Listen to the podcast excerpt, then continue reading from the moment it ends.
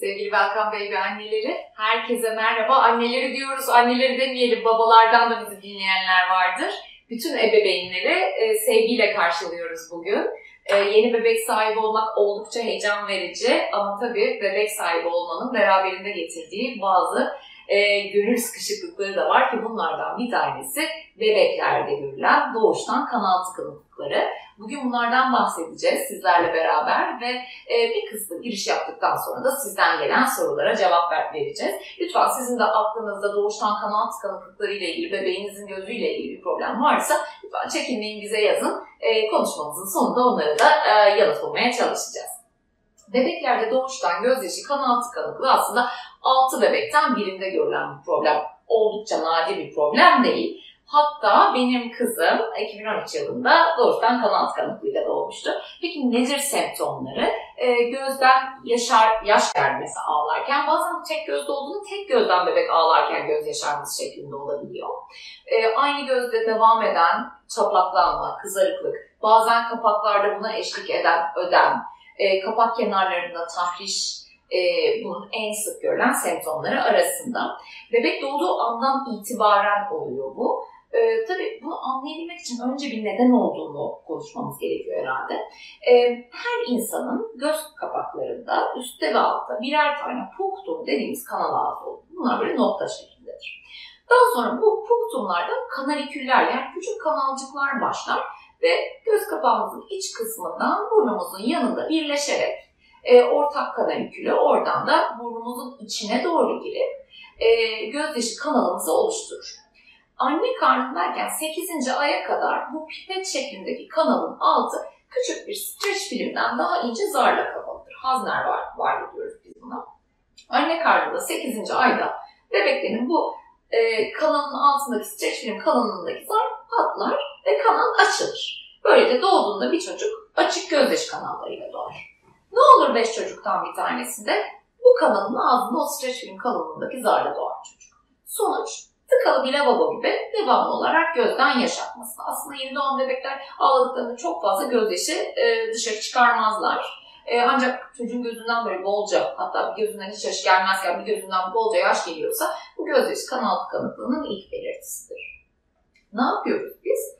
E, tedavide e, eğer bir çocuğun gözü devamlı olarak soruluyorsa, buna enfeksiyonlar eşlik ediyorsa e, göz içi kanal tıkanıklığından şüpheleniyoruz ve bazı testler yapıyoruz. Bu testlerden en fazla bilineni floresin kaybolma zamanı. Nedir floresin kaybolma zamanı? Öncelikle bu testler sizin evde yapacağınız ya da bu tanı sizin evde koyacağınız bir tanı değil. Mutlaka bir doğan bebeğinizi 3 aya kadar e, bir deneyim göz hekimine getirmeniz gerekiyor. Bu göz hekimlerinin kurması gereken, koyması gereken bir tanı.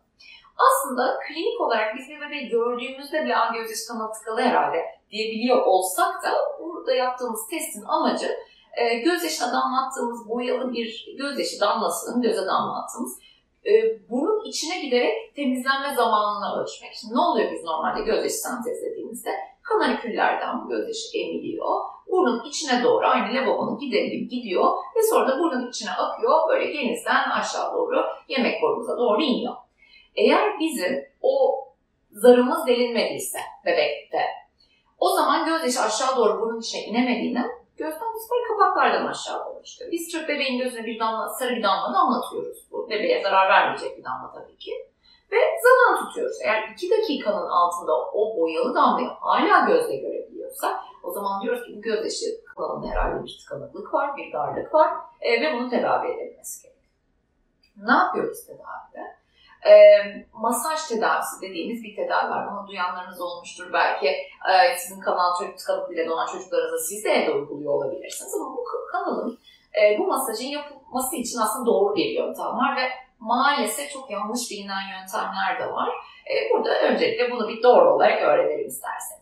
Şimdi ben çizeceğim size. Çünkü bütün hastalarıma çiziyorum. Bunu çizerek daha iyi anlaşabiliyoruz. Evet çok güzel çizdim. Harikulade oldu. Bakın görünüyor mu bilmiyorum. Burası gözümüz. Kanaliküllerden başlıyor, puktumlardan burnun içine akıyor ve şurada bir zarınız var. Tamam Bunu bir pipet gibi düşünelim. Şimdi elimizde plastik bir pipet var. Altı da diyelim ki zarla kapalı. Nasıl yırtarsınız bu zarı? Elinizde bir parça su olsun. O suyu pipetin içine birazcık aktarırsınız aynı gözyaşının kanala girmesi gibi. Sonra pipetin içindeki basıncı şöyle elinizle sıvazlayarak arttırıp o gözyaşının basıncıyla, o suyun basıncıyla zarı yırtmaya çalışırsınız değil mi? Aynı şey yapıyoruz biz gözle. Bir çocuğa biz gözyaşı kanalımıza gözümüzü kırptığımızda gözyaşımızı aktarırız. Ama bir çocuğa, bir bebeğe gözünü kapat yavrum dediğinizde kapatmayacağı için önce o kanala gözyaşını sokmanız gerekiyor. Nasıl yapıyoruz bunu? Puktum ağzına yani gözün birleşimini şöyle içeri doğru bastırarak. Bastırdığınız gözyaşı kanalikülün içine girdi. Şimdi parmağınızı aşağı doğru indirerek basıncı o kanalikülde arttırmanız gerekiyor. Yani nasıl? İçeri, aşağı, içeri, aşağı. E, bunu böyle sıvazlama şeklinde gösteren bazı siteler var. Sanki böyle pompalıyor gibi yapan siteler var. Hayır. İçeri, aşağı, içeri, aşağı. Kaç defa? Günde dört defa onar kez yapacaksınız. Öncelikle bu çocukların gözleri çok çapaklar. Önce kaynatılmış, ılıtılmış bir suyla gözü o çapakla temizleyeceksiniz. O punktum ağızların biraz rahatlamasını sağlayacaksınız. Daha sonra 10 defa içeri aşağı, içeri aşağı mas- masajınızı 10 e, defa yapacaksınız ve bunu günde 4 defa tekrarlamanızı istiyoruz sizlerden.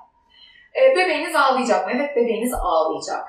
Çünkü bu masajın etkili olduğunu gösteren şey sizin aslında yeteri miktarda güç uygulamanız. Biliyoruz hiçbirimiz çocuklarımıza kıyamıyoruz. Ben de çocuğuma kıyamadım ilk bu masajları yaparken.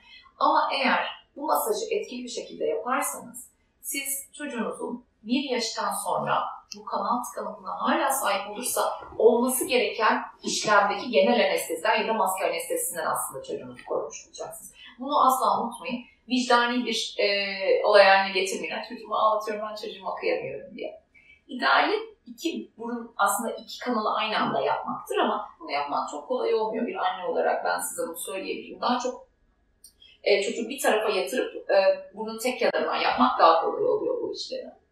E, peki diyelim ki masaj yaptık yaptık yaptık. Çapaklanmalarımız oluyor. Neler yapacağız? Çok yoğun. Eğer göz kapakları birbirine yapıştıracak kadar çocuk uyandığında göz kapağını açmasına engel olacak kadar çapaklanma varsa mutlaka damlalardan faydalanıyoruz. E, antibiyotiklerden faydalanıyoruz.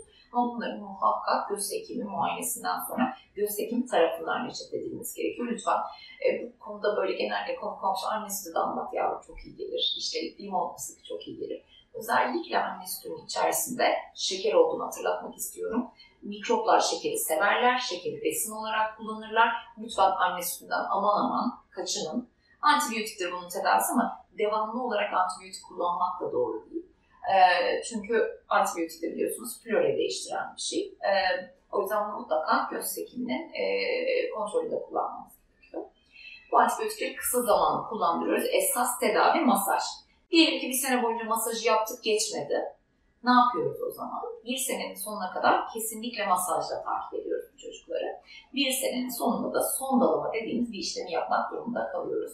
Orada da yaptığımız şey bu pipet gibi oluşumun içine şu kanaküllerden girdiğimiz küçük bir tel yardımıyla girip tabii ki genel anestezi ya da maske anestezisi altında yapıyoruz bu bebeklere.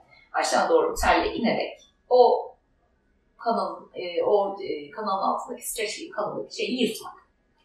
E, tabii hiçbirimiz istemeyiz çocuklarımız anestezi alsın ama e, eğer bunu bir sene boyunca da bu şekilde tedavi etmezsek, çünkü bir iki kez tekrarlayabiliyoruz bunu ama bununla da tedavi olmuyorsa çocuklar ilk önce balon dilatasyon, sonra da silikon tüp entübasyon ve DSR ameliyatlarını yani daktilo dediğimiz ciddi böyle bir ameliyatı uygulamamız gerekiyor çocuklarımıza ki genellikle bunlar daha çok böyle burun kemiğinde anatomik bozuklukları olan çocuklar oluyor ve daha nadir görülüyor. Peki sizin gözü sulanan, çapaklanan bir çocuğunuz olduğunda ne yapacaksınız? Öncelikle göz hekimine getireceksiniz. Çünkü her sulanma, her devamlı sulanma kanal tıkanıklığı değildir. Ayırıcı tanısında yer alan çok ciddi e, konjenital göz tansiyonu gibi, konjenital glokom diyoruz biz doğuştan glokom gibi ya da alerjik problemler, yabancı cisim olabilir, gözden kaçabilir. Mutlaka bunların bir göz doktoru tarafından e, kontrol edilip hayır bu yok, lacrimal kanal tıkanıklığı var, göz içi kanal tıkanıklığı var şeklinde ortaya konması gerekiyor. Bir diğer önemli faktör, unutmayın ki bu kanal burnumuzun içine açılıyor. Çocuklar özellikle üst solunmalı enfeksiyon geçirirken burun içlerinde kuru e, sümükler biriktirebiliyorlar ve bunlar eğer bu kanalın ağzını tıkarlarsa o zaman sizin kanal açılmaya çalışsa da o sümük tarafından tıkanıyor. Dolayısıyla mutlaka burun açıklığının hepinizin vardır elinde şöyle aspiratörlerle açılması gerekiyor. Ben tabii benim kızım 10 yaşında o zamanlar elektrik e, şimdi çok güzel böyle pilli olanları var. Burnun içine sokuyorsunuz hemen çekiyor. E, benim zamanımda daha çok böyle ağızdan çektiklerimiz vardı. Nasıl olursa olsun mutlaka önce serum fizyolojikle burnun içini nemlendirmek. Daha sonra da ister böyle ağızlıklı olanlarla, isterseniz elektronik olanlarla, bu çekenlerle düğmesine baktığınızda hangisi varsa elinizde burnunuzun içinin boş olması, temiz olması gerekiyor bebeğin. Ee, bunu yaptıktan sonra masajınızı yapmanız gerekiyor. Masaj yaparken mutlaka tırnaklarımız kesik ve ellerimiz yıkanmış olacak. Herhalde söylememe gerek yoktur diye düşünüyorum. Şimdi böyle kısa bir giriş yaptık. Eminim çok sorular vardır. O soruları yavaş yavaş yanıtlayabiliriz. Öncelikle teşekkür ediyoruz Berkan Bey ve ailesi olarak bizi ağırladığınız için Başak Hanım. Aslında sizin anlattığınız konulardan e, cevapladıklarınız da oldu ama ben tekrar annelerimiz belki canlı yayına yeni katılırlar diye tekrar etmek istiyorum. Öncelikle Sevcan Hanım'ın sorusuyla başlayacağım. Oğlum 4 aylık hala gözünde çapaklanma oluyor ne yapabilirim demiş ve teşekkür etmiş bizlere. Sevcan'ın biz de sorunuz için teşekkür ediyoruz. Şimdi 4 aylık doğuştan beri çapaklanma var gibi anlıyorum ben. E, kanal tıkanıklığına tabii çok böyle e, delalet eden bir durum. Göz doktoru gördü mü bilmiyorum. Eğer doğru göz doktoru görmediyse muhakkak bir muayene edilecek. Ama kanal tıkanıklığı tanısı kondu. Masaja devam ediyoruz Sevcan Hanım. Benim kızımın tam 4 aylıkken e, çözülmüştü masajla bıkmadan usanmadan benim hatta Avrupa Board sınav soruldu. 12 aya kadar her ayı tek tek sordu hocam. Birinci ayda geldi ne yaparsın? Masaj. İkinci ayda geldi ne yaparsın? 12 aya kadar o sabretti sordu. Ben 12 aya kadar masaj dedim. Gerçekten bunlar 12 ay boyunca masajla tedavi edilmesi gereken durumlar. E, istisnası daktiloskopal dediğimiz böyle bazen kistik böyle şişlikler oluyor. Onu zaten hani siz koşa koşa götüreceğiniz durumlar bunlar göz doktoruna. O nadir durumlar olmazsa 12. aya kadar masajımızı güzelce yapacağız. Bunun için temiz tutacağız. Canlı yayından da birkaç soru var. Onları da sormak istiyorum. Sizin harika bilgiler verdiğinizi söylüyorlar ve hangi hastanede olduğunuzu merak edenler oluyor. Çok teşekkür ediyoruz. Medikan Ataşehir'de İstanbul'da çalışıyorum. E, tüm sorusu olan ebeveynleri bekleriz tabii ki. E, Meryem Hanım'ın sorusuyla devam edeceğim. Doğumdan beri kanala masaj yapıyorum. 9 aylık oldu. Biri açılmadı daha. Masajla açılır mı? Ee, yani Meryem Hanımcığım anlıyorum endişenizi. 9. aydan sonra gerçekten artık böyle süre daralıyor gibi geliyor. Ee, kitabi ilerliyoruz biz bu konuyla ilgili. Her ne kadar ben biliyorum bazı eğitim arkadaşlarım 9. 10. aydan sonra artık bir yıla yaklaştık diye probing yapabiliyor olsa da ben 12. aya kadar o kanala ve o masaja bir hak tanınması, bir şans verilmesi taraftarıyım. 12. aydan sonra ama tabii fazla bekletmeden son dolma işlemini yapalım. Ee, tekrar bir baba sormuş. Siz e, yayının başında söylemiştiniz. Onu okumak istiyorum. Çapaklanmadan hariç göz kızarması ya da yaşarması da kanal tıkanıklığına işaret eder mi? Ee, yaşarma eder. Kızarıklık için dediğim gibi yani mutlaka bunların hepsi için acaba bir yabancı cisim mi var? Çocuklarda çok sık alerji görmeyiz bebeklerde. Çünkü daha böyle bağışıklık dokusu, immün sistem çok oturmamış oluyor 3 yaşa kadar ama olabilir. Ee, mutlaka bunların değerlendirilmesi gerekiyor. Ee, belki de daha efektif ajan tam birikmedi. Daha birinci aylarda olmayabiliyor. Ee, birinci, ikinci aydan sonra çapaklanma başlayabiliyor. Mutlaka değerlendirme göz oturunca. Evet. Birisi de şöyle bir soru sormuş. Tam ismini okuyamıyorum kusura bakmasın. E, masajı uyurken yapabilir miyiz? E, masaj uyurken yapabilirsiniz ama uyanır. Eğer iyi etkin bir masaj yapıyorsanız uyanması gerekir. Uyanmıyorsa siz masajı yeterli etkin yapamıyorsunuz. Ceren Hanım'ın sorusuyla devam edeceğim. Ne zaman kontrolünü sağlatmalıyız? Biz elimizle masaj yaptığımızda yaş akıyor. Tamam. Elinizle masaj yaptığınızda yaş akacak zaten. Hatta çok enfeksiyon varsa o sırada böyle çok pürülen böyle sarı yoğun bir materyal de çıkar. O da hatta masajı iyi yaptığınızın göstergesidir. Kanalın içindeki şeyi masajla çıkarttırıyorsunuzdur. Hiç korkmayın. 3 ee, ayda bir görüyorum ben kanal tıkanıklı olan bebeklerimi. Hatta masajlarını burada ben kendim yapıyorum. Hatta kanalını açtığım bebekler oluyor. Annelerle çok seviniyoruz o zaman böyle Instagram aracılığıyla. Açıldı açıldı hocam diyorlar. Çok. Ee, Zeynep Hanım da şöyle bir soru yöneltmiş. Bebeğimin doğuştan böyle bir problemi yok. İlerleyen yaşlarda oluşabilir mi? Çok güzel bir soru. İlerleyen yaşlarda kanal tıkanıklığına sebep olan işte mukoid materyaller, taşlar falan çok fazla çocuklarda görmediğim şeyler. İlerleyen yaşlarda da akrostitlere bağlı, geçirilmiş enfeksiyonlara bağlı, nadiren işte bu bahsettiğim taşlara falan bağlı görebiliyor mu? Da ileri yaşların hastalığı. Olmaz dememek lazım. Çocukları değerlendirmek lazım ama daha çok doğuştan buluyoruz bebeklerde. Bu şekilde sorularımız. Harika bir ben benim açımdan toplantı oldu. Ee, herhalde bunun kaydını da Evet. koyacaksınız. Welcome Baby TR'den ve sizin de e, Instagram hesabınızdan ulaşabilirler. Ee, ben de soruları bekliyorum eğer devamı gelirse. Çok Evet. güzeldi sizlerle beraber olmak. Umarım Biz teşekkür ederiz Başak Hanım. ebeveynlerimize Çok sağ olun. Ee, belki önümüzdeki aylarda tekrar bir anket başlatıp hani başka bir konu üzerinden devam edebiliriz siz de eğer Çok çok müsait olursanız. Bebekler kıymetlilerimiz. Evet. Her zaman onlardan bahsetmek Öyle çok güzel. gerçekten bizim için de öyle. Çok teşekkür ederiz. Çok çok sağ olun. teşekkürler. Çok sağ olun. Herkese iyi günler.